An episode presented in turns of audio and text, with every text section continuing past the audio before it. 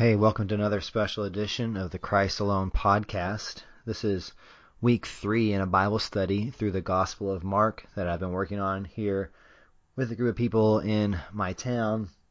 And we're just working through the book of the Gospel of Mark. And we're going at a very fast pace, taking only six weeks to get through all 16 chapters. Um, and so we cover a lot of ground, and I keep telling them it's like we're snapping a chalk line just across the top of the gospel to kind of get a line of of the movement of Jesus Christ and Mark working to show us who Jesus is and then moving into what the mission of Jesus was. And so we fly through context or content here. Um, if you've run across this podcast just because you're a follower of the Christ Alone podcast, I'm glad to have you here with us. Um, if you have any questions, uh, about the Christ Alone podcast or this Bible study and where we do it at, would like more information, please get a hold of me. If you have any other questions or comments as well, I'd love to hear from you and love to get your thoughts and feedback. About the best way to get a hold of me is just through a message on Facebook, um, facebook.com backslash D O L E C H E C K, and you can hit me up on there and uh, I will get back to you. And again, would just love to hear from you. So, one of the things that we're doing as we're working through the Gospel of Mark is we're working on reading through the whole text aloud together so that at the end of the six weeks, we will have all read aloud, heard, or read the Gospel of Mark. And I would tell you that this week we are supposed we are uh, covering the the portion of the Gospel of Mark, chapter six, verse seven through chapter eight, verse twenty-six and would tell you to pause and, and go read it. But uh, just in case that wouldn't happen, I'm going to just go ahead and read it for us on air, and you can listen along. And uh, at the end of the six weeks, I'll have all of the audio of the Gospel of Mark uh, read from the ESV translation available on the podcast within the the content of this Bible study. So I will uh, after some introductory comments here from me, we will get into and I will read the text. Start going through. You got an outline there in front of you, kind of, sort of. Uh, just basically headings there of what we're going to be looking at. And we're going to be reading, looks like chapter 6, verse 7 through chapter 8, verse 26. Uh, right up to the halfway point in the Gospel of Mark. There's 16 chapters, but this is kind of the dividing line here at where we're going to finish at right before there's the big confession of Jesus as the Christ, which is what we're pushing towards all along in this book, right? Mark is writing this gospel. He says the beginning of the gospel of Jesus Christ, the Son of God. And so all along the way, Mark is trying to help us see Jesus as God. So a couple of uh, introductory things that I have here. I changed the so the first thing is that I, I don't know how many Bible studies you've been to, but uh, we don't ask a lot, and I don't ask a lot. What does this text mean to you? Because frankly, I don't care what the text means to you. What we're looking at is what does the text mean. Um, there's a couple of different ways. I mean, one way is it's a very subjective way that lots of Bible studies are done sometimes, lots of Bible reading is done sometimes. You read through your Bible and you look for something that speaks to you, and then you share with the group, this is what it means to me. Well, I'm not, not trying to be rude, but we don't. This isn't about what it means to you. This is what does the Bible really mean, and we're looking for objective truth. What was Mark trying to communicate to us? So as we've snapped this chalk line and we're running across the top, the question we're trying to ask is what's just the the obvious thing Mark is trying to communicate. Last week we talked about the perspicuity of Scripture, right? Um, what? perspicuity, which meant, does anyone remember? Clarity. Clarity, which meant clarity, the clarity of Scripture. But so as we snap a chalk line and we're looking at the perspicuity of Scripture, the clarity of Scripture, there's just something that Mark's just trying to communicate a message to us. That this wasn't written for like uh, certain monks hunker down in cellars and discerning this really uh, interesting reality. It's just communicating a message to us. The second thing that I have on there, I think, is the authority of Scripture. So I we talked perspicuity last week is one of the um, characteristics of Scripture. Authority is the other one. And the reason why I want to mention it this week is because we're going to get at the very end of, of tonight's session into some pretty heavy stuff. Uh, Jesus, it's it's fun to learn about Jesus as long as Jesus kind of stays in his corner. and you can kind of say, oh, this is who Jesus is. And isn't it interesting for us all to learn about Jesus? But Jesus starts getting in your business. And then it becomes a little different. What do we do then when Jesus uh, doesn't stay safe and in his corner and he starts saying, No, I have some authority and here's what I think about these issues. And so we're going to get into that some this week and then some next week as well. There's some just tough stuff to get through. So one of the things that we have in there is the authority of Scripture. And at the end of the day, everyone lives with something as an ultimate authority. Eh, you can pretend like you don't, or you know, like, oh, I just don't really have an authority. Everything's okay. No, eh, we all live with some sort of an authority. For most people, that authority is just simply themselves. And uh, really, their opinions, their thoughts, their feelings on the issue, that's really what has the authority. As Christians, though, we're trying to live with the Bible as the authority. This is the inspired, inerrant, infallible Word of God. It's literally God's Word to us. So when God says something about an issue, we listen. It has the authority. And so I just kind of want to throw that out there because we get into some tough stuff. And one of the things that makes the Bible interesting is that it isn't this text that, um, oh, it just tells us all the great things about ourselves and kind of reaffirms everything we already think. It comes at us and it kind of leaves you with a little bit of a bloody lip and a black eye and you kind of messed up. And it's, it, it pushes against uh, it's and it's communicated. That's because I believe it's communicating to us truth. This is God's word to us. So is that all I have for introductory material? Yeah. Okay. So we're doing Mark six seven, verse seven through chapter eight, verse twenty six. I'll say a quick prayer and then we'll read our chunks of scripture starting in Mark chapter six, verse seven. Let's pray. God, I thank you again for the chance to just gather in this place tonight. We we want to sit here under the authority of your word to us. God, we have lots of opinions, we have lots of thoughts, we have lots of experiences, and our culture has taught us many things, and our families and friends have taught us many things. But at the end of the day, what you say, we want to we want to give um, authority and special uh, ear to what you have to say. So as we are learning about Jesus, God, we would ask that you would give us eyes to see you clearly so that we would see you clearly and that we would come to believe even more fully in who you are. We don't want to end uh, this study with just some sort of head knowledge about Jesus, but we want to, to walk away from this study in belief, faith in this Savior, faith in this God man, faith in Jesus Christ, faith in you and who you are for us in Christ. So give us eyes to see and ears to hear, we pray, in Christ's name. The Gospel of Mark, chapter 6, verse 7. And he called the twelve, and began to send them out two by two, and gave them authority over the unclean spirits. He charged them to take nothing for their journey except a staff, no bread, no bag, no money in their belts, but to wear sandals, and not put on two tunics. And he said to them, Whenever you enter a house, stay there until you depart from there.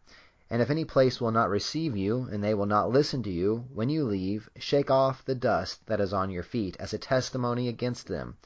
So they went out and proclaimed that people should repent. And they cast out many demons, and anointed with oil many who were sick, and healed them. King Herod heard of it, for Jesus' name had become known. Some said, John the Baptist has been raised from the dead. That is why these miraculous powers are at work in him. But others said, He is Elijah. And others said, He is a prophet, like one of the prophets of old. But when Herod heard of it, he said, John, whom I beheaded, has been raised. For it was Herod who had sent and seized John, and bound him in prison for the sake of Herodias, his brother Philip's wife, because he had married her. For John had been saying to Herod, It is not lawful for you to have your brother's wife. And Herodias had a grudge against him, and wanted to put him to death. But she could not, for Herod feared John knowing that he was a righteous and holy man, and he kept him safe. When he heard him, he was greatly perplexed, and yet he heard him gladly. But an opportunity came when Herod on his birthday gave a banquet for his nobles and military commanders and the leading men of Galilee. For when Herodias's daughter came in and danced, she pleased Herod and his guests. And the king said to the girl, Ask me for whatever you wish, and I will give it to you. And he vowed to her, Whatever you ask me, I will give you up to half of my kingdom. And she went out and said to her mother, For what should I ask? She said, The head of John the Baptist. And she came in immediately with haste to the king and asked, saying, I want you to give me at once the head of John the Baptist on a platter. And the king was exceedingly sorry, but because of his oaths and his guests he did not want to break his word to her. And immediately the king sent an executioner with orders to bring John's head. He went and beheaded him in the prison, and brought his head on a platter, and gave it to the girl, and the girl gave it to her mother. When his disciples heard of it, they came and took his body and laid it in a tomb. The apostles returned to Jesus and told him all that they had done and taught. And he said to them, Come away by yourselves to a desolate place and rest awhile. For many were coming and going, and they had no leisure even to eat. And they went away in the boat to a desolate place by themselves. Now many saw them going and recognized them, and they ran there on foot from all the towns and got there ahead of them. When he went ashore he saw a great crowd, and he had compassion on them, because they were like sheep without a shepherd. And he began to teach them many things. And when it grew late, his disciples came to him and said, This is a desolate place, and the hour is now late. Send them, send them away to go into the surrounding countryside and villages, and buy themselves something to eat. But he answered them, You give them something to eat. And they said to him, Shall we go buy two hundred denarii worth of bread, and give it to them to eat? And he said to them, How many loaves do you have? Go and see. And when they had found out, they said, Five, and two fish. Then he commanded them all to sit down in groups on the green grass. So they sat down in groups, by hundreds and by fifties. And taking the five loaves and the two fish, he looked up to heaven and said a blessing, and broke the loaves and gave them to the disciples to set before the people. And he divided the two fish among them all. And they all ate and were satisfied. And they took up twelve baskets full of broken pieces and of the fish, and those who ate the loaves were five thousand men. Immediately he made his disciples get into the boat and go before him to the other side, to Bethsaida, while he dismissed the crowd. And after he had taken leave of them, he went up on a mountain to pray. And when evening came, the boat was out on the sea, and he was alone on the land. And he saw that they were making headway painfully, for the wind was against them. And about the fourth watch of the night he came to them walking on the sea. He meant to pass by them. But when they saw him walking on the sea, they thought it was a ghost, and cried out, for they all saw him and were terrified. But immediately he spoke to them and said, Take heart, it is I. Do not be afraid. And he got into the boat with them, and the wind ceased, and they were utterly astounded, for they did not understand about the loaves, but their hearts were hardened. When they had crossed over, they came to land at Gennesaret, and moored to the shore. And when they got out of the boat, the people immediately recognized him and ran about the whole region, and began to bring the sick people on their beds to wherever they heard he was. And wherever he came, in villages, cities, or countryside, they laid the sick in the marketplaces, and implored him that they might touch even the fringe of his garment. And as many touched it were made well. Now when the Pharisees gathered to him, with some of the scribes who had come from Jerusalem, they saw that some of the disciples ate with hands that were defiled, that is, unwashed. For the Pharisees and all the Jews do not eat unless they wash their hands, holding to the tradition of the elders. And when they come from the marketplace, they do not eat unless they wash. And there are many other traditions that they observe, such as the washing of cups and pots and copper vessels and dining couches.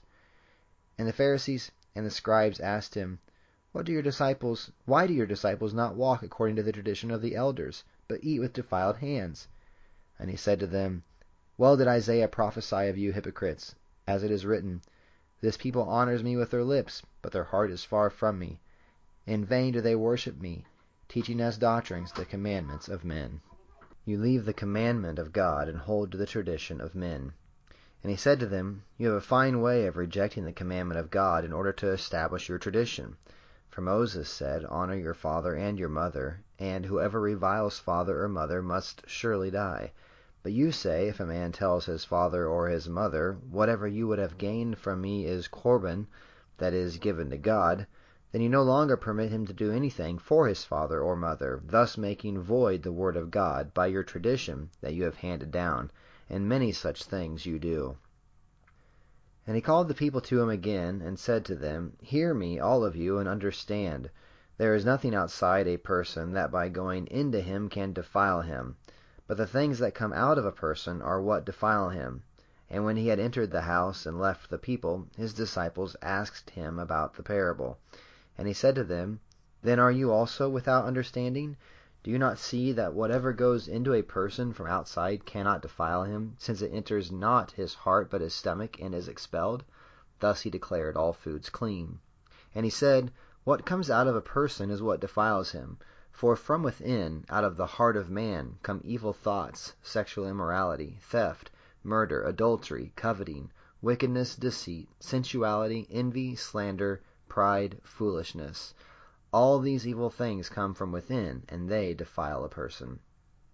And from there he arose and went away to the region of Tyre and Sidon. And he entered a house, and did not want anyone to know, yet he could not be hidden. But immediately a woman whose little daughter had an unclean spirit heard of him, and came and fell down at his feet. Now the woman was a Gentile, a Syrophoenician by birth. And she begged him to cast the demon out of her daughter. And he said to her, let the children be fed first, for it is not right to take the children's bread and throw it to the dogs. But she answered him, Yes, Lord, yet even the dogs under the table eat the children's crumbs. And he said to her, For this statement you may go your way. The demon has left your daughter. And she went home, and found the child lying in bed, and the demon gone. Then he returned from the region of Tyre, and went through Sidon to the Sea of Galilee, in the region of the Decapolis. And they brought to him a man who was deaf and had a speech impediment, and they begged him to lay his hand on him. And taking him aside from the crowd privately, he put his fingers into his ears, and after spitting touched his tongue. And looking up to heaven, he sighed, and said to him, Ephphatha, that is, be opened. And his ears were opened, his tongue was released, and he spoke plainly. And Jesus charged them to tell no one. But the more he charged them, the more zealously they proclaimed it. And they were astonished beyond measure, saying, He has done all things well. He even makes the deaf hear, and the mute speak. In those days, when again a great crowd had gathered, and they had nothing to eat, he called his disciples to him, and said to them, I have compassion on the crowd, because they have been with me now three days, and have nothing to eat. And if I send them away hungry to their homes, they will faint on the way, and some of them have come from far away. And his disciples answered him, How can one feed these people with bread here in this desolate place? And he asked them, How many loaves do you have? They said, Seven. And he directed the crowd to sit down on the ground. And he took the seven loaves, and having given thanks, he broke them, and gave them to the disciples to set before the people. And they set them before the crowd. And they had a few small fish. And having blessed them, he said that these also should be set before them. And they ate and were satisfied. They took up the broken pieces left over, seven baskets full. And there were about four thousand people. And he sent them away. And immediately he got into the boat with his disciples, and went to the district of Dalmanutha. The Pharisees came and began to argue with him, seeking from him a sign from heaven to test him. And he sighed deeply in his spirit, and said, Why does this generation seek a sign? Truly I say to you, no sign will be given to this generation. And he left them got into the boat again, and went to the other side. Now they had forgotten to bring bread, and they had only one loaf with them in the boat. And he cautioned them, saying, Watch out, beware of the leaven of the Pharisees and the leaven of Herod. And they began discussing with one another the fact that they had no bread. And Jesus, aware of this, said to them, Why are you discussing the fact that you have no bread? Do you not yet perceive or understand? Are your hearts hardened? Having eyes, do you not see? And having ears, do you not hear? And do you not remember? When I broke the five loaves for the five thousand, how many baskets full of broken pieces did you take up? They said to him, Twelve. And the seven for the four thousand, how many baskets full of broken pieces did you take up? And they said to him, Seven. And he said to them, Do you not yet understand? And they came to Bethsaida, and some people brought to him a blind man, and begged him to, begged him to touch him. And he took the blind man by the hand, and led him out of the village. And when he had spit on his eyes, and laid his hands on him, he asked him, Do you see anything? And he looked up, and said, I see men, but they look like trees, walking. Then Jesus laid his hands on his eyes again, and he opened his eyes, his sight was restored, and he saw everything clearly. And he sent him to his home, saying, Do not even enter the village. First impressions upon reading that where, you've now officially read half of the Gospel of Mark and listened aloud to half the Gospel of Mark. So we are doing something right right off the bat right there. How many people knew there was a feeding of a 5,000 and a feeding of a 4,000? okay, all right. Then that said, it's um, you know, the feeding of the 5,000 is recorded in all four Gospels, but uh, there's Mark and you know it has both of them in there, and it's a, just an interesting uh, part of the Gospel of Mark. So we got a lot of things to talk about, a lot of content there, a lot of things, a lot of movement going on, lots of miracles being performed, but also some teaching. So if you look in your outline, I go one, two, three, four, seven, eight, nine, five, six, and that's kind of we'll end with five and six. I just didn't, I got lazy and didn't bother moving the numbers around. So that's kind of the way we'll go. So we're back in chapter six to start over with, and all of these, Mark goes through, he kind of groups his teachings.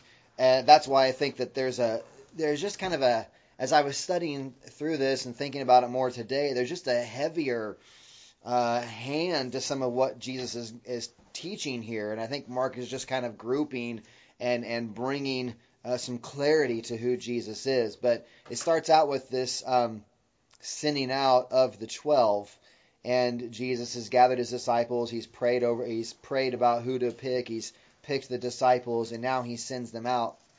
And down in verse, um, you hear kind of stuff about this about shaking the dust off of your feet. Uh, maybe you've heard that phrase before. That if somebody gets, if somebody you're mad at somebody, you shake the dust off of your feet when you leave their house. It's really a very terrible thing. What it means to, to do that to somebody. But verse 12 is kind of catches my ear that when they went out and preached that people should telling everyone. Telling everyone. Verse 12 repent.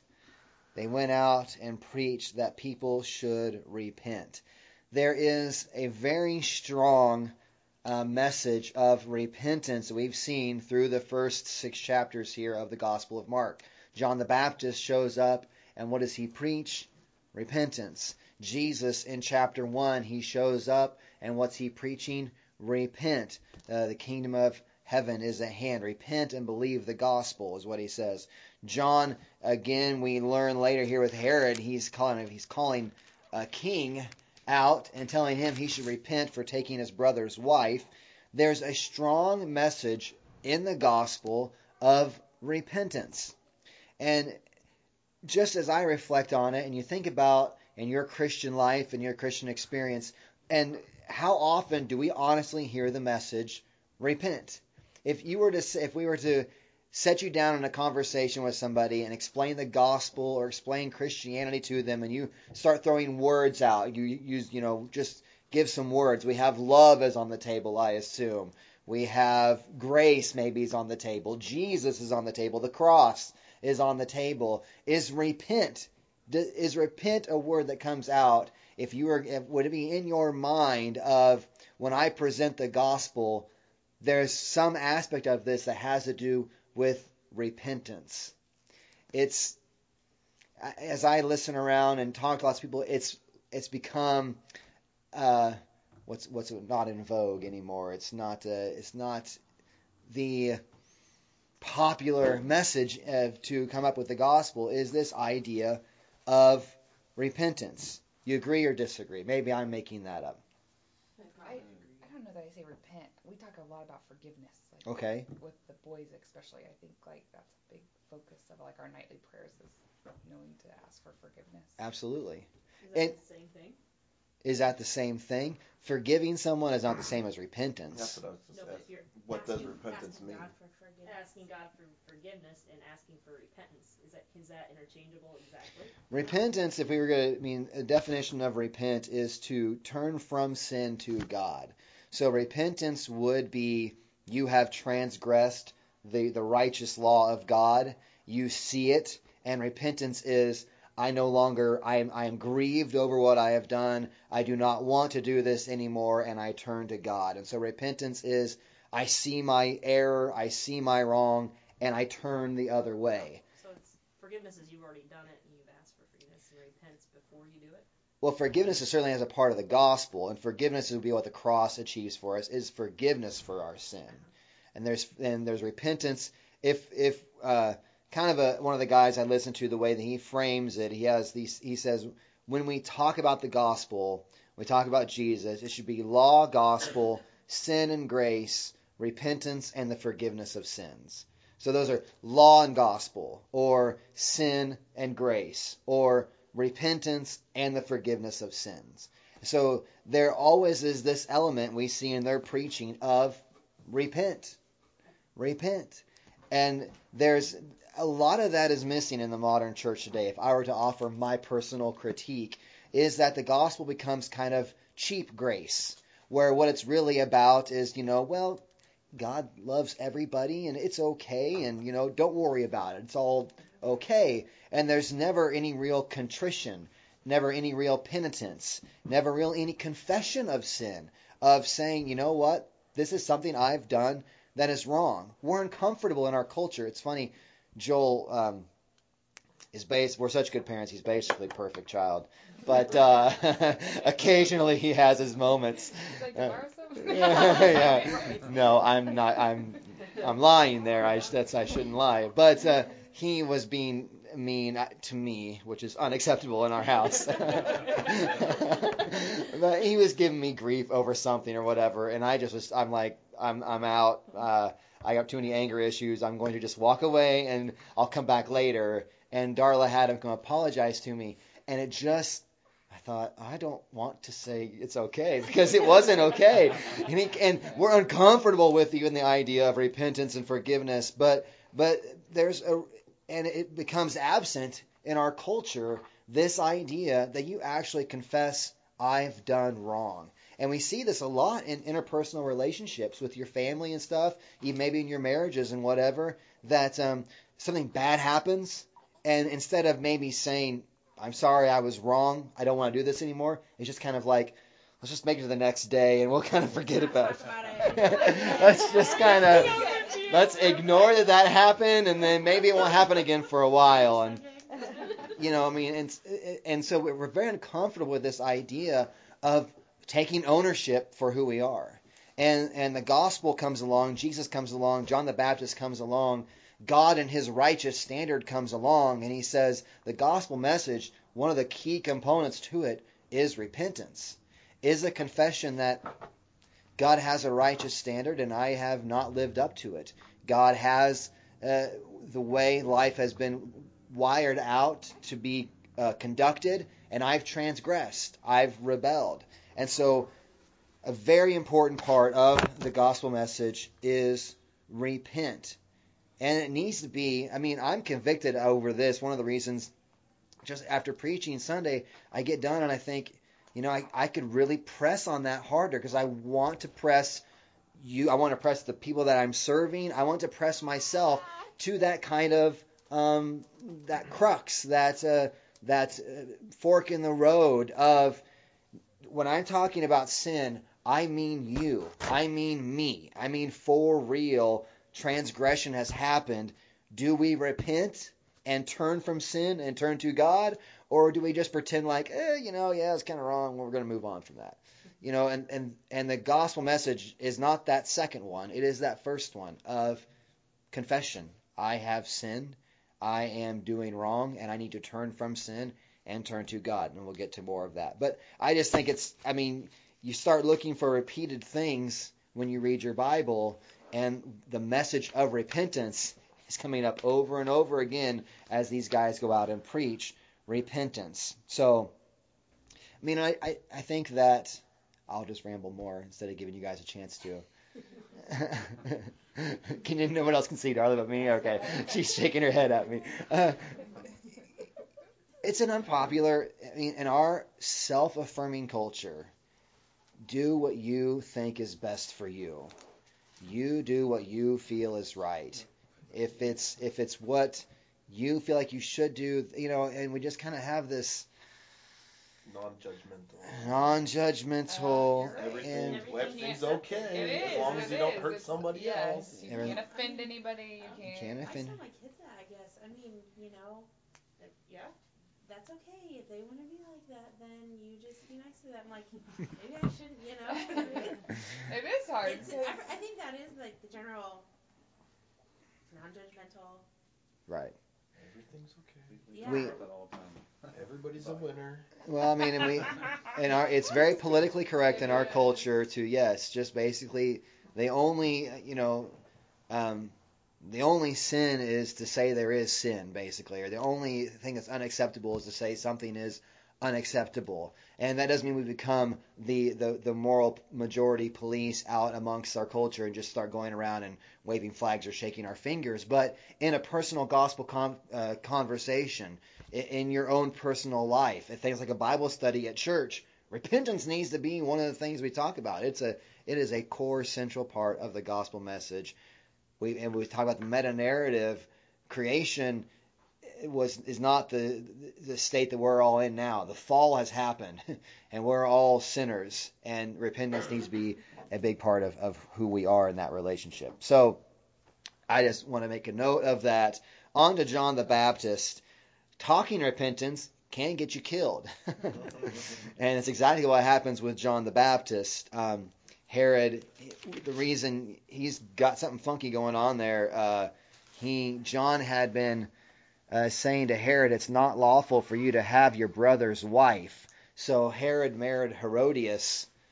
Uh, I guess his brother is married to her, and he decided he liked her, and so he did something to his brother and took Herodias as his wife, and John is saying that's sin and you shouldn't do that and it's not right. You need to repent. And uh, Herod doesn't like it, puts him in prison. Really, Herodias is the one who doesn't like it. She's like, "Don't be calling me a, you know, whatever." And uh, I mean, we see how it goes down here, but um, you you see one of the things that I want us to kind of see is this. Well, John is including this because it kind of leads into this. It's a backstory of what's happened to John, but it starts out with this question of who is this man, right? And verse 14, some were saying John the Baptist has been raised from the dead. Others said he's Elijah. Still others claim he's a prophet, one of the prophets long ago. Everyone's trying to figure out what is the deal with this guy. He's doing all these miraculous things. He's teaching like no one else is taught. He has all this authority. Who is this guy? They're trying to figure it out. One of the guesses is that he's John the Baptist, but uh, they get that wrong. Uh, John the Baptist himself says, as we looked at, uh, someone greater than me, I'm not even worthy to tie his sandals, is here. Uh, follow him. He must increase, I must decrease, is John the Baptist's message. So, yeah, John gets killed, gets his head chopped off. Um, the idea that uh, following Jesus leads to an easy life uh, John the Baptist, you have to go no farther than realizing that the reality is uh, this life is uh, a temporary arrangement, and following Jesus does not mean everything goes hunky dory for you. So now we go to the feedings of the five thousand. Any, I mean, interject any you know thoughts you have there on the John the Baptist stuff, uh, or anything else we've gone through so far. What do you think of Henry VIII? And all that he did, I mean, all of his stories about killing people Yeah, are yeah. stupid. I'm sorry. Okay. Sorry. Totally off Oh, subject. Oh, Uh, uh, um, uh, Jesus it doesn't even think I remember that John the Baptist was beheaded and I thought that. And now it just it's just like we go on with it. Jesus didn't acknowledge that. Jesus says that uh, he says there is no one greater born of man than John the Baptist. Um, It's in a different gospel. I'm Pro- they repeat a lot.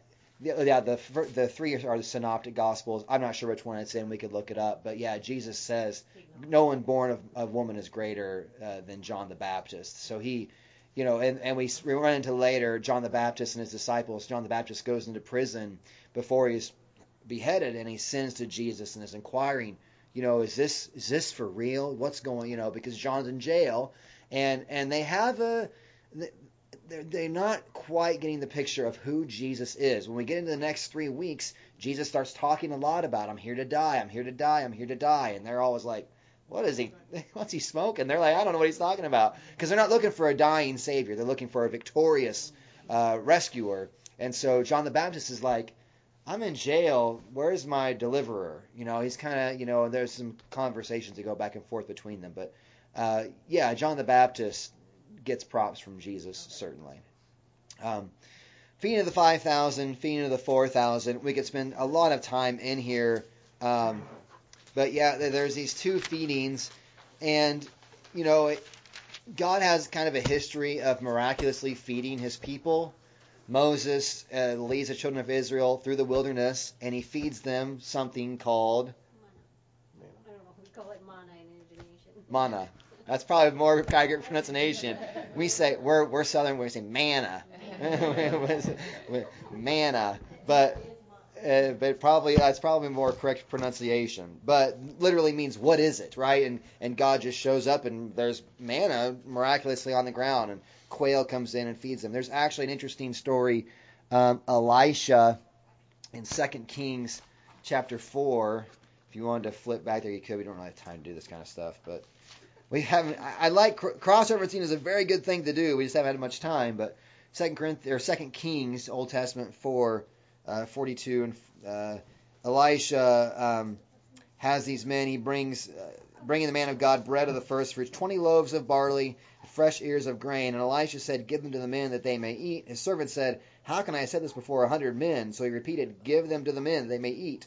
For thus says the Lord, they shall eat and have some left. So he said it before them, and they ate and had some left, according to the word of the Lord. So he had twenty barley loaves, and they fed a hundred men and had left over. A miraculous feeding. But it doesn't really compare to the reality of Jesus feeding 5,000 people and really 5,000 men is the is the what you get there is the idea that there's so much we could go into about the gathering of these Galilean men um, and their desire to have a revolt and a, a, Messiah that's going to throw out Rome. There's kind of a military kind of like there's five thousand dudes here. Like we could maybe we could have a nice army, and that's there is some of that maybe going on, but um, five thousand men, and so if you maybe everybody has a wife, and then they've got 30 kids each or something you know? It's a it's a lot of people. I mean your estimates are 15 to 20,000 people possibly that Jesus is feeding with two little fishes and five loaves of bread right? And with these things the multitudes were fed. So Jesus is a greater Moses. Uh, he's a greater Elisha. He's actually he's a greater King Herod um, Herod throws this party for his birthday, and he calls all the high officials to come and kind of celebrate him. Jesus is trying to kind of get away from the crowd here. They follow him, and when they show up, Jesus serves. Jesus serves food. He isn't the guy who's trying to make a big to do. He's serving the people. But the, the, the disciples, they're asking these questions. We can't feed this many people. It would take eight months of wages. How can we do this? And then Jesus miraculously multitude multiplies this food and takes care of them. And he does this on another occasion. Is it not interesting if we flip back to the, the feeding of the 4,000? Here we are with another multitude of people. Now, Mark isn't necessarily chronological, but Jesus only ministered for three years, so it's got to be relatively within the time frame. And there's a multitude of people, and there's no food, and they're like, "What are we? How are we going to feed all these people?" and Jesus is like, I mean, I don't, I can't say what he's like. He says, "Well, how many loaves do you have?" But you kind of, wouldn't you think they're, why they're not getting it, right? They're like, "How's this going to get fed?" And like, well, I don't know. I'm the guy who fed five thousand with two little fishes and five loaves of bread, so maybe I'll handle the four thousand kind of the same way. And and Jesus, Jesus is this satisfying uh, figure. He takes care of those who are His. I mean, to me, that's kind of the most plain reading of the feeding of the 5,000. Jesus takes care. He gives those who are His what they need, and, and in abundance. The disciples, the first time they come up with 12 extra baskets full, possibly one for each apostle. Um, but He miraculously provides what His people need. Not always what they want, but definitely what they need. And He's more than satisfying to them. Um, yeah. I think as a disciple, I mean, I would be really intimidated to ask Jesus, "Hey, remember that last time you Right. fed five thousand people? We Right. need that again." Right. I mean, what do you think? Uh, this is Like they were question. playing Do you feel well, not not playing stupid, but do you feel like maybe they were really intimidated to ask him to do that kind kind of stuff? I don't know when. They yeah, they're they're dumbfounded. I mean, and we and that says there at the end of uh, well, the walking on the water, I think, where they say they're utterly astounded. They're like, I don't this, I've I've lost, I have no idea what's going on anymore. but they they know something's really up. But I mean, it's just yeah, they're kind of just still blown away. They're not really, they're astounded. But not really getting it. I mean, he's, he's trying to press, and that's why Mark's recording this gospel, trying to show us, help us to get it you know, one of the things we kind of want to do is put ourselves in the disciples' shoes. In what ways are we kind of getting it, but not really getting it? That this guy is who he says he is. Because we can go on here to walking on the water. Um, and there's a, a few things here that are very much God, God-esque. Um, he is it. Anyone catch that when he goes to walk up to them in verse 48? It's about the fourth watch of the night. So this is like from 3 a.m. to 6 a.m. They've been out working all night trying to get somewhere in this big in this boat. And Jesus comes walking along, and they're terrified, thinking it was a ghost. But it says something about what he wants to do. What's he want to do? He was about to pass by them. He was just going to walk past them. That's what he was wanted to do. He wanted to go pass by them. And there's some typology going on there. We talked about typology in the Old Testament, how there's this prefiguring of Christ.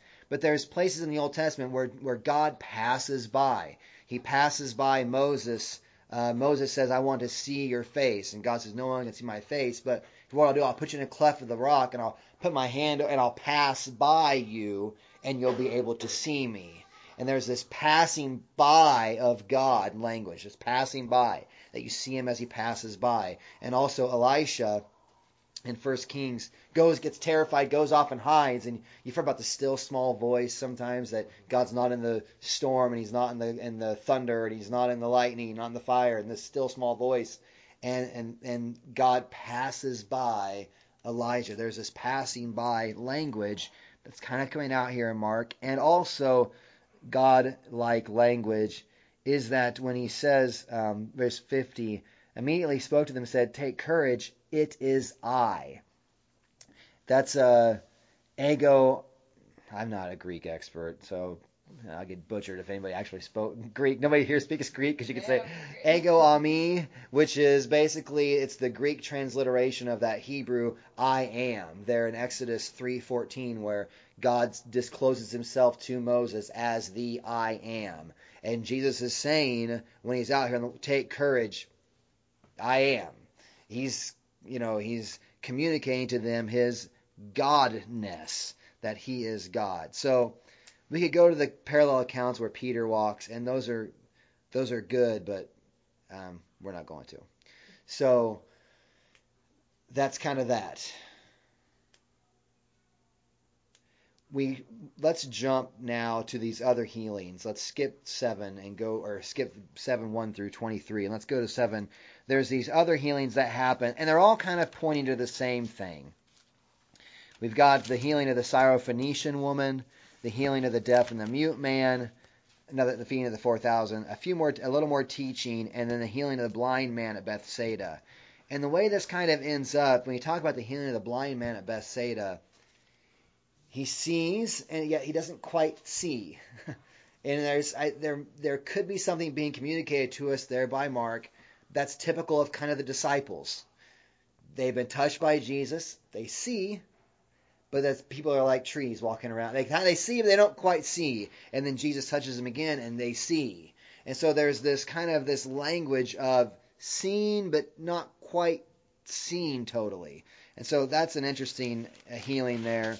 Syrophoenician woman, she impresses Jesus with her tenacity. Even dogs get fed the children's crumbs. This is a Gentile woman. She's she shouldn't really be speaking to Jesus uh, is why they're kind of making this idea. And calling herself a dog is a very derogatory term to, I mean, even in today's language, I guess, but even then it was a, a derogatory term to say, you know, and she's just saying, hey, I don't care. I'm a dog, but I think you've got what I what I need, and, and I want to get fed from you. she get this, her daughter gets healed. Tess, what's that word? The man gets, uh, Jesus says, speak some word in verse 34 to the deaf and mute man. That's what. So, um, yeah, I don't know what it's a, a word here that he says to him to have him uh, speak, and he does. And kind of the, the, the culmination there is verse 37. People were overwhelmed with amazement, saying, He does, he has done everything well. Is that what I say here? Oh yeah, adventures and missing the point. See, he does all things well, and one of the things it's, it's fun, it's interesting to note. No one is arguing with Jesus over his miraculous power. Um, the feeding of the five thousand. That's a lot of people showing up to eat this meal. A lot of people ate the miraculous fish and chips that that Jesus served out. But no time is really spent in the text when the Pharisees show up. It isn't like I don't think he really fed five thousand people. You know, ah, that's ridiculous. That can't happen. No one really disputes these healings. In our culture, you know, it's kind of in, in some of the liberal Christian circles, you know, they they kind of cut out a lot of the miraculous. No one here in the Gospels is debating the miraculous. They're these eyewitnesses during Mark's writing could have certainly said, "Yeah, I was there that day," and that's not how it went down. Uh, you know, I had a I had a, a, piece of salt off of a saltine. No, they, they were fed. No one's arguing these miraculous um, events. So then to the teaching, unless you guys have anything more you want to say about the um, the miracles. All of these things are just culminating, trying to just show us this dude somebody special. And so then we come to his teachings. Um, this is chapter 7, verses 1 through 23. There's basically two teachings. One's on traditions, and then the other is kind of on defilement. Um, who do you relate to in the gospel accounts? Um, some people want to read it and they want to see themselves with Jesus. And so we're supposed to go out, we're supposed to go heal people, we're supposed to make people feel better, we're supposed to have a very philanthropy, uh, kind of social justice. Um, I would be very careful about reading yourself as Jesus in the text. Some people read themselves as the disciples, you know, and so and and and you know Jesus is teaching you how to do life and whatever, and, and that's okay. But lots of times we're the villains, and so these Pharisees show up and it's you, you want to try to put yourselves in their shoes, and in what way is what he's saying to them something that he's saying to us? He attacks traditions here. And it sounds like what he's saying is that the disciples are just dirty, right? It sounds like he's saying the Pharisees like they don't wash their hands before they eat, and we all say that's kind of gross. Why don't they wash their hands before they eat? Does somebody else think that when they read that? I always think I don't want Joel to read that because yeah, we want to wash our hands before we eat. That's kind of that's how we all get sick. This is a ceremonial washing, right, that's going on here. This isn't just simply getting clean. This is a ritual um, bath that they're talking about, that they're washing their pots and their pans, their couches, even, all sorts of things, ceremonial washings that they do. The, the Jews have uh, giant books, um, the Mik, uh, the Midrash maybe or something like that. But there are all these commentaries. They have the Torah, the first five books of the Bible, and just huge commentaries about all of their laws, rules upon rules upon rules about what you do in all these certain cases. But traditions um, are what they're all about, and they really don't have any heart involved in, in what Jesus is. In, in, what the gospel, what God is really about. The argument over the Sabbath happens, you remember, and um, they're mad at Jesus for healing on the Sabbath because they're all about keeping this rule instead of really getting at the heart of what Sabbath was. Man was made for the Sabbath, or Sabbath was made for the man, not man for the Sabbath. Jesus says. But so this tradition of washing comes in, and and Jesus gets upset about it, and he's he's confronting them about treasuring their tradition, treasuring their rules over authentic faith, essentially, over authentic desire to do what God has for you to do. It's kind of this quote from Isaiah is pivotal there in verse 6. He says, These people honor me with their lips, but their hearts are far from me. They worship me in vain. Their teachings are but rules taught by men. These people were counting on their observance of the rules to win them right standing at the end of the day. Our natural bent is to love external rule keeping. Um, and what we all would kind of like is that when we gather for Bible study, what we would end up doing is we get our little list of things of how we make God happy so that we can go out and start trying to get to work. And it's just kind of our natural bent to be very religious in that way. And we kind of just want our rules. And so then you have your rule and then you put your rule about your rule and and these are the things that you just kind of got to keep up. And at the end of the day, this is not about rules whatsoever. And it's not that it's not that tradition is terrible. Um, Jesus um, in other places talks well of tradition, um, but they're they're they're great servants. They're terrible masters. Uh, traditions are. Um, so then the question is, when this prophecy, when this thing from Isaiah comes at us, is this talking about us? Are we those who honor God with our lips, with our external service, but our hearts are far from Him? Joel chapter 2, verse 13, one of the prophets, this is kind of the, the vein they get on. They say, Rend your hearts and not your garments. And lots of following of Jesus becomes about externals instead of honest contrition, honest repentance, honest grief over what's gone on and an honest desire to be with God, not just conform to what He wants us to. Happy Thanksgiving, Tess. You too. I'm taking this for the road. I don't blame you. Yeah, you guys too. See you Yeah, safe driving. Sorry, I'm leaving early. That's all right. See ya. Yeah, you can stay. so, I mean, there's just Jesus. You know, you, you could, we could sit around and list up all these traditions that we have of, and that maybe are good things. Church attendance is a good thing. Um, community Bible study is a good thing. Uh, you know, saying family devotions, things like that are a good thing. All sorts of things you could build up as traditions are good things. But at the end of the day, if if you're counting on your externals to provide something, you're in big trouble. That you are honoring, possibly honoring God with your lips, but your heart remaining far. And yours, what you're really doing in many ways, and what they're doing is instead of doing things that honor God, they're building up walls to keep themselves safe from God, so they can say, "These are the things that I've done to kind of keep God happy," instead of honestly um, worshiping not in vain, but worshiping rightly. Um, they've let go of the commands of God and are holding on to the traditions of men. So then, uh, one of the examples here is this korban, um, that you know honor your father and your mother is a basic one of the Ten Commandments. But they had this money that uh, they had this rule in their book that you can say, well, I'd like to help mom and dad out, but my money's all korban. It's all given to God, and so I really can't let them have it because it's got to go to God. And it was a way to kind of get around the the need to honor your father and mother and help them out. And so they were uh, kind of messing with the system. So then, lastly, I put down follow your heart. I think, yeah, follow your heart because that's kind of um, I don't know. That's one of my pet peeves, maybe, or something. But you know, somebody asked me on Facebook one time. They per- private messaged me that, "What do you do when your heart says one thing and your head says the other thing? Which one do you follow? You follow your heart, you follow your head." And I said, I wouldn't follow either one of those things. Those are probably both terrible, uh, terrible things to follow. But, but, the, and I wasn't just, I was kind of being facetious. But the other side of it is, I mean, your heart is not a safe place for you to gain wisdom from. Um, Jesus is talking here.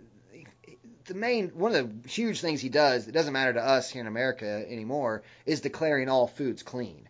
We don't have a problem with that. We I, I didn't find out it was in that pumpkin bar. I just ate it and thought it was delicious. Don't even care. But if you're Jewish, you really care about your your food. It needs to be kosher, and you know.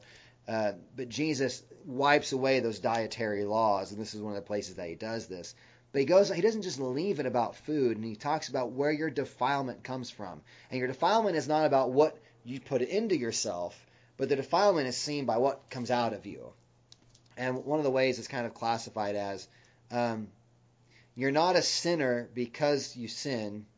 You sin because you are a sinner. And it's like sin, you don't you don't become a, a sinner because you go out and do sin. It's like no, the reality is you do sin because at your core you are a sinner.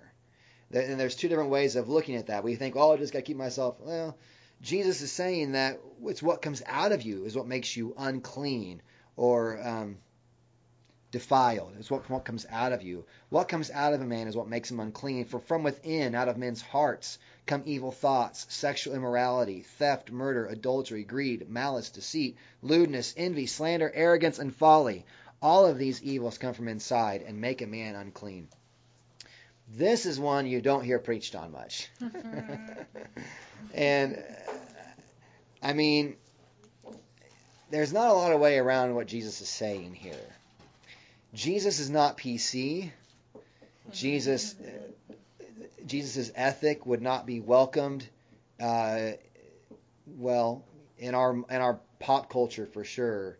Um, he's just he he gives examples about what this uncleanliness means. Um, we could go into all of these things. We don't have time.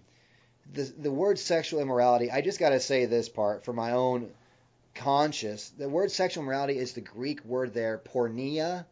Um, it's basically it's a junk drawer term for sexual immorality of all type. And so in this Jewish mindset, uh, what that word porneia is, is talking about is all sorts of sexual activity outside of heterosexual monogamous relationship. That's what Jesus would have been talking about. There, there really isn't much way to get away from that idea if you're going to stick with the Bible. That's this is what Jesus is talking about. So this is all sorts of activity outside of heterosexual marriage. Um, so Jesus really kind of steps on a lot of toes uh, when it comes to this passage. However, we don't want to read this as now our this is how I load my gun with ammunition. Now I can go out and I can shoot down everybody that's oh look at all these people. This is what this is is calling your number. The reality is it's calling my number. Um, when you read these things, these are you. I mean, and when you start talking about sexual immorality being um, all sexual sin outside of heterosexual marriage, I don't in our culture today, and I'm not making a personal slight at anybody. I don't know anybody that gets away uh, without being scathed by that stern definition of what it means to be sexually pure. Our culture is too rampant and crazy and influencing in too many negative ways. Everyone comes away from this guilty on that front. But theft, murder, Jesus ramps up murder to just be hatred in your heart towards someone else. Greed, malice, deceit, lewdness. You ever told a kind of an off color lewd? I mean, that's what it's talking about. That's lewdness. This isn't me being a prude. This is Jesus. Slander, arrogance, folly, all of these evils come from inside and they make a man unclean. The problem with following your heart is that your heart, Jeremiah tells us, is desperately wicked, that we are sinners. So, thanks for coming out, guys, and uh, that's where we're at. so, so this is where that three that the three kind of distinctions of law, gospel, sin, grace, repentance, and forgiveness of sins. The reality is, let's go to let's go to text. We're going to go to First John, uh, chapter one, verses eight and nine. The reality that John is going to tell us here. Oh, 5:30. Okay. First John, clear at the back. First John, chapter one, verses eight and nine. First John, first, second, third John, Jude, Revelation. So it's clear at the back of your Bible. First John, not the Gospel of John, not the Gospel of John. First John.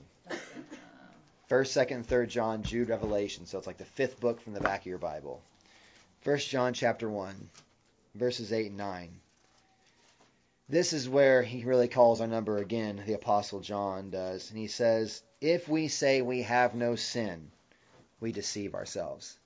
So if you're going to pretend like you don't belong in this list of Jesus's, John just telling you, uh, you you're deceived. This is you. You try to you can pretend like your heart's roses, and you know do that with your in-laws if you want to, but no, they aren't going to buy it. no one's no one's buying it. It's uh, if you say you have no sin, you deceive yourself. The truth is not in you. But verse nine is a glorious reality. If we confess our sins, that would be part of repentance. If we confess our sins, he is faithful and just to forgive us our sins and to cleanse us from all unrighteousness. So what makes the what makes the Bible such a beautiful book is it doesn't get a soft it isn't going to cut the hard edges off on the law. It isn't going to say, well, you know, everybody kind of everybody's in this bad uh, state, so you know what, doesn't matter. No, Jesus doesn't say everyone's in the same boat. It's okay. He says, no, these things defile you. This is a problem. This is sin. And then he comes in with the gospel and says that don't deceive yourself, but and that if you confess your sin, he's faithful and just to forgive your sins and to cleanse you from all unrighteousness. That's why I started out with that the gospel message needs to have this element of repent. Repent. That this is nailing us to the wall. And God's saying, Jesus is calling you on the carpet saying, these are things that are you. And how are you going to respond? Are you going to fight against those things? Say, well, no, I did this, I did this, I did this, I did this, and build up your traditions? Or are you going to hear the prophets, not rend your garments, rend your heart, confess, and believe that this is where the cross comes in, right? This is my last, we'll finish with this. That Jesus Christ, he didn't do any of these things. He was perfect. He was sinless. He comes to earth, lives that perfect life, and then, which deserves the righteous judgment of God. But instead, he goes to a cross. He takes the wrath of God that all of us deserve for being sinners upon himself, so that through repentance and faith, we would be forgiven of sins. Our sin is imputed or given to him, and his righteousness is imputed or given to us, which reconciles us to God, justifies us in God's sight. Romans 5 8 is my last text. This is your Thanksgiving text. You shut, you shut your Bible already? I have a question on. Okay. Um, and I'm not talking about anything specific, so don't like think I did something bad. But if you're if you did something bad or in you know sin. Yes, you have. you're did, right. Sorry. Do you? Is it enough to ask for forgiveness from God, or are you supposed to quote make it right with whatever it was on earth? You know? Do you see what like? hmm I mean, I I'm just saying like so. Say you committed adultery. hmm Are you supposed to make it right somehow? Talk about it. For, ask for forgiveness from you know your husband, or are you supposed to? Right. Is it enough from God? You know, I don't know. Well, what's yeah? I mean, those are. We don't want to build up too many uh, things on top of whatever. Uh, too many like rules of well, in this scenario this, in this scenario this. Um, but if if if in a case of adultery, you have that person that has committed adultery has sinned, yes, chiefly against God, and so yes, they need to confess their sin to God, and and sometimes what that what that would mean is not. It's kind of easy sometimes to go into your prayer closet and confess your sin. Right. It might mean a pastor or someone in your Bible study or your community group. We don't have those right now, but if you did, uh, that you would confess your sin to them and you'd say, I did this. I need to confess this. And ideally, what they would say is they would say, Jesus Christ bled and died for that sin. And I tell you, not with my authority, but with, with the authority of Jesus Christ, that sin is forgiven. Now, in light of that forgiven sin between you and God, there could be some res- reconciliation that needs to happen in your relationships.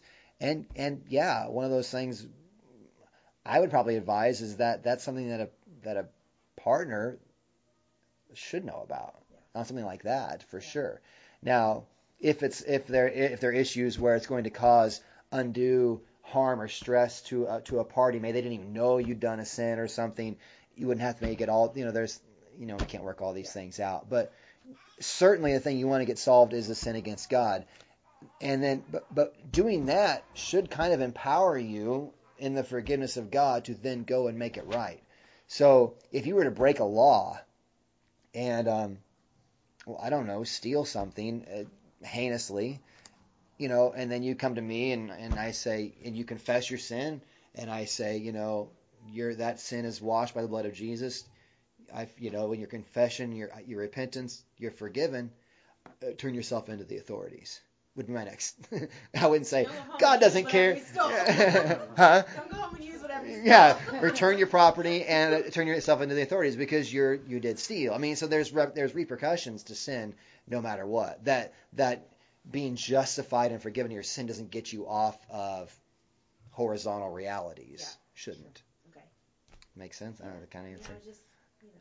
Well, I mean, and there's for forgiveness, and if you're truly, you know, want to be forgiven at heart, that then Right. you still feel like you know you're being pulled by whatever it was. Like Right. I still don't feel like it's right with who, you know what I mean, or whatever Right. you did. no reconciliation is an Yeah. important. I mean, and it, it yeah, I mean, it, specific issues would have to be Right, I handled mean, I just- certain I just ways. Just so you knew what I was meaning, but you know what I mean. Just Oh yeah, reconciliation should be sought for. I think in all those things. As a picture of the gospel is is reconciliation happening between wounded parties. I mean, I think that's a good and right thing.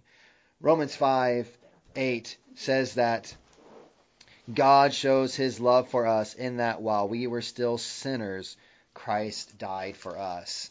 This is to be the comfort to the reality of you're a sinner, of- of sinners like you and like me. God shows his love for us in that while we were still sinners, Christ died for the ungodly. Christ died for us. Romans 5 is all good there, but we are out of time. So I'll say a prayer so we can be finished. Father, I, w- I want this to sit heavy on my own heart. I mean, and when we come to the teachings of Jesus like this, it isn't meant to be brushed aside. It isn't meant to be taken lightly. And Jesus wasn't just giving life coach advice. He was, um, you were telling us how it is. And so we want to, to keep all the hard edges of your law. We want to keep all the hard realities of sin. Not to beat ourselves up, but to, yes, lay us low, to wreck us, to ruin us, so that we can be um, reconciled, so that we can be rescued by the gospel. There is no good news apart from the reality of how bad off we are without you. So I ask, Holy Spirit, you would just um, work in our hearts to show areas in our lives that we have sinned, we have transgressed what you would have us to do, and that we would confess that sin uh, to you, absolutely, God, that you would bring it to our minds and convict us, that we would confess so that we could receive forgiveness. We thank you, God, as we come up to Thanksgiving tomorrow. We thank you that you are a God who loves us. You are a God who rescues sinners, that no no sin has gone too far or is too great that you can't pull and rescue uh, your child back to yourself. And so, God, we ask that you would just um, give us eyes to see that. Help us to not be the disciples who are seen and not seen. But, God, we want to see and really see and believe and trust and hope in you. Pray these things in your Son, Jesus' name. Amen.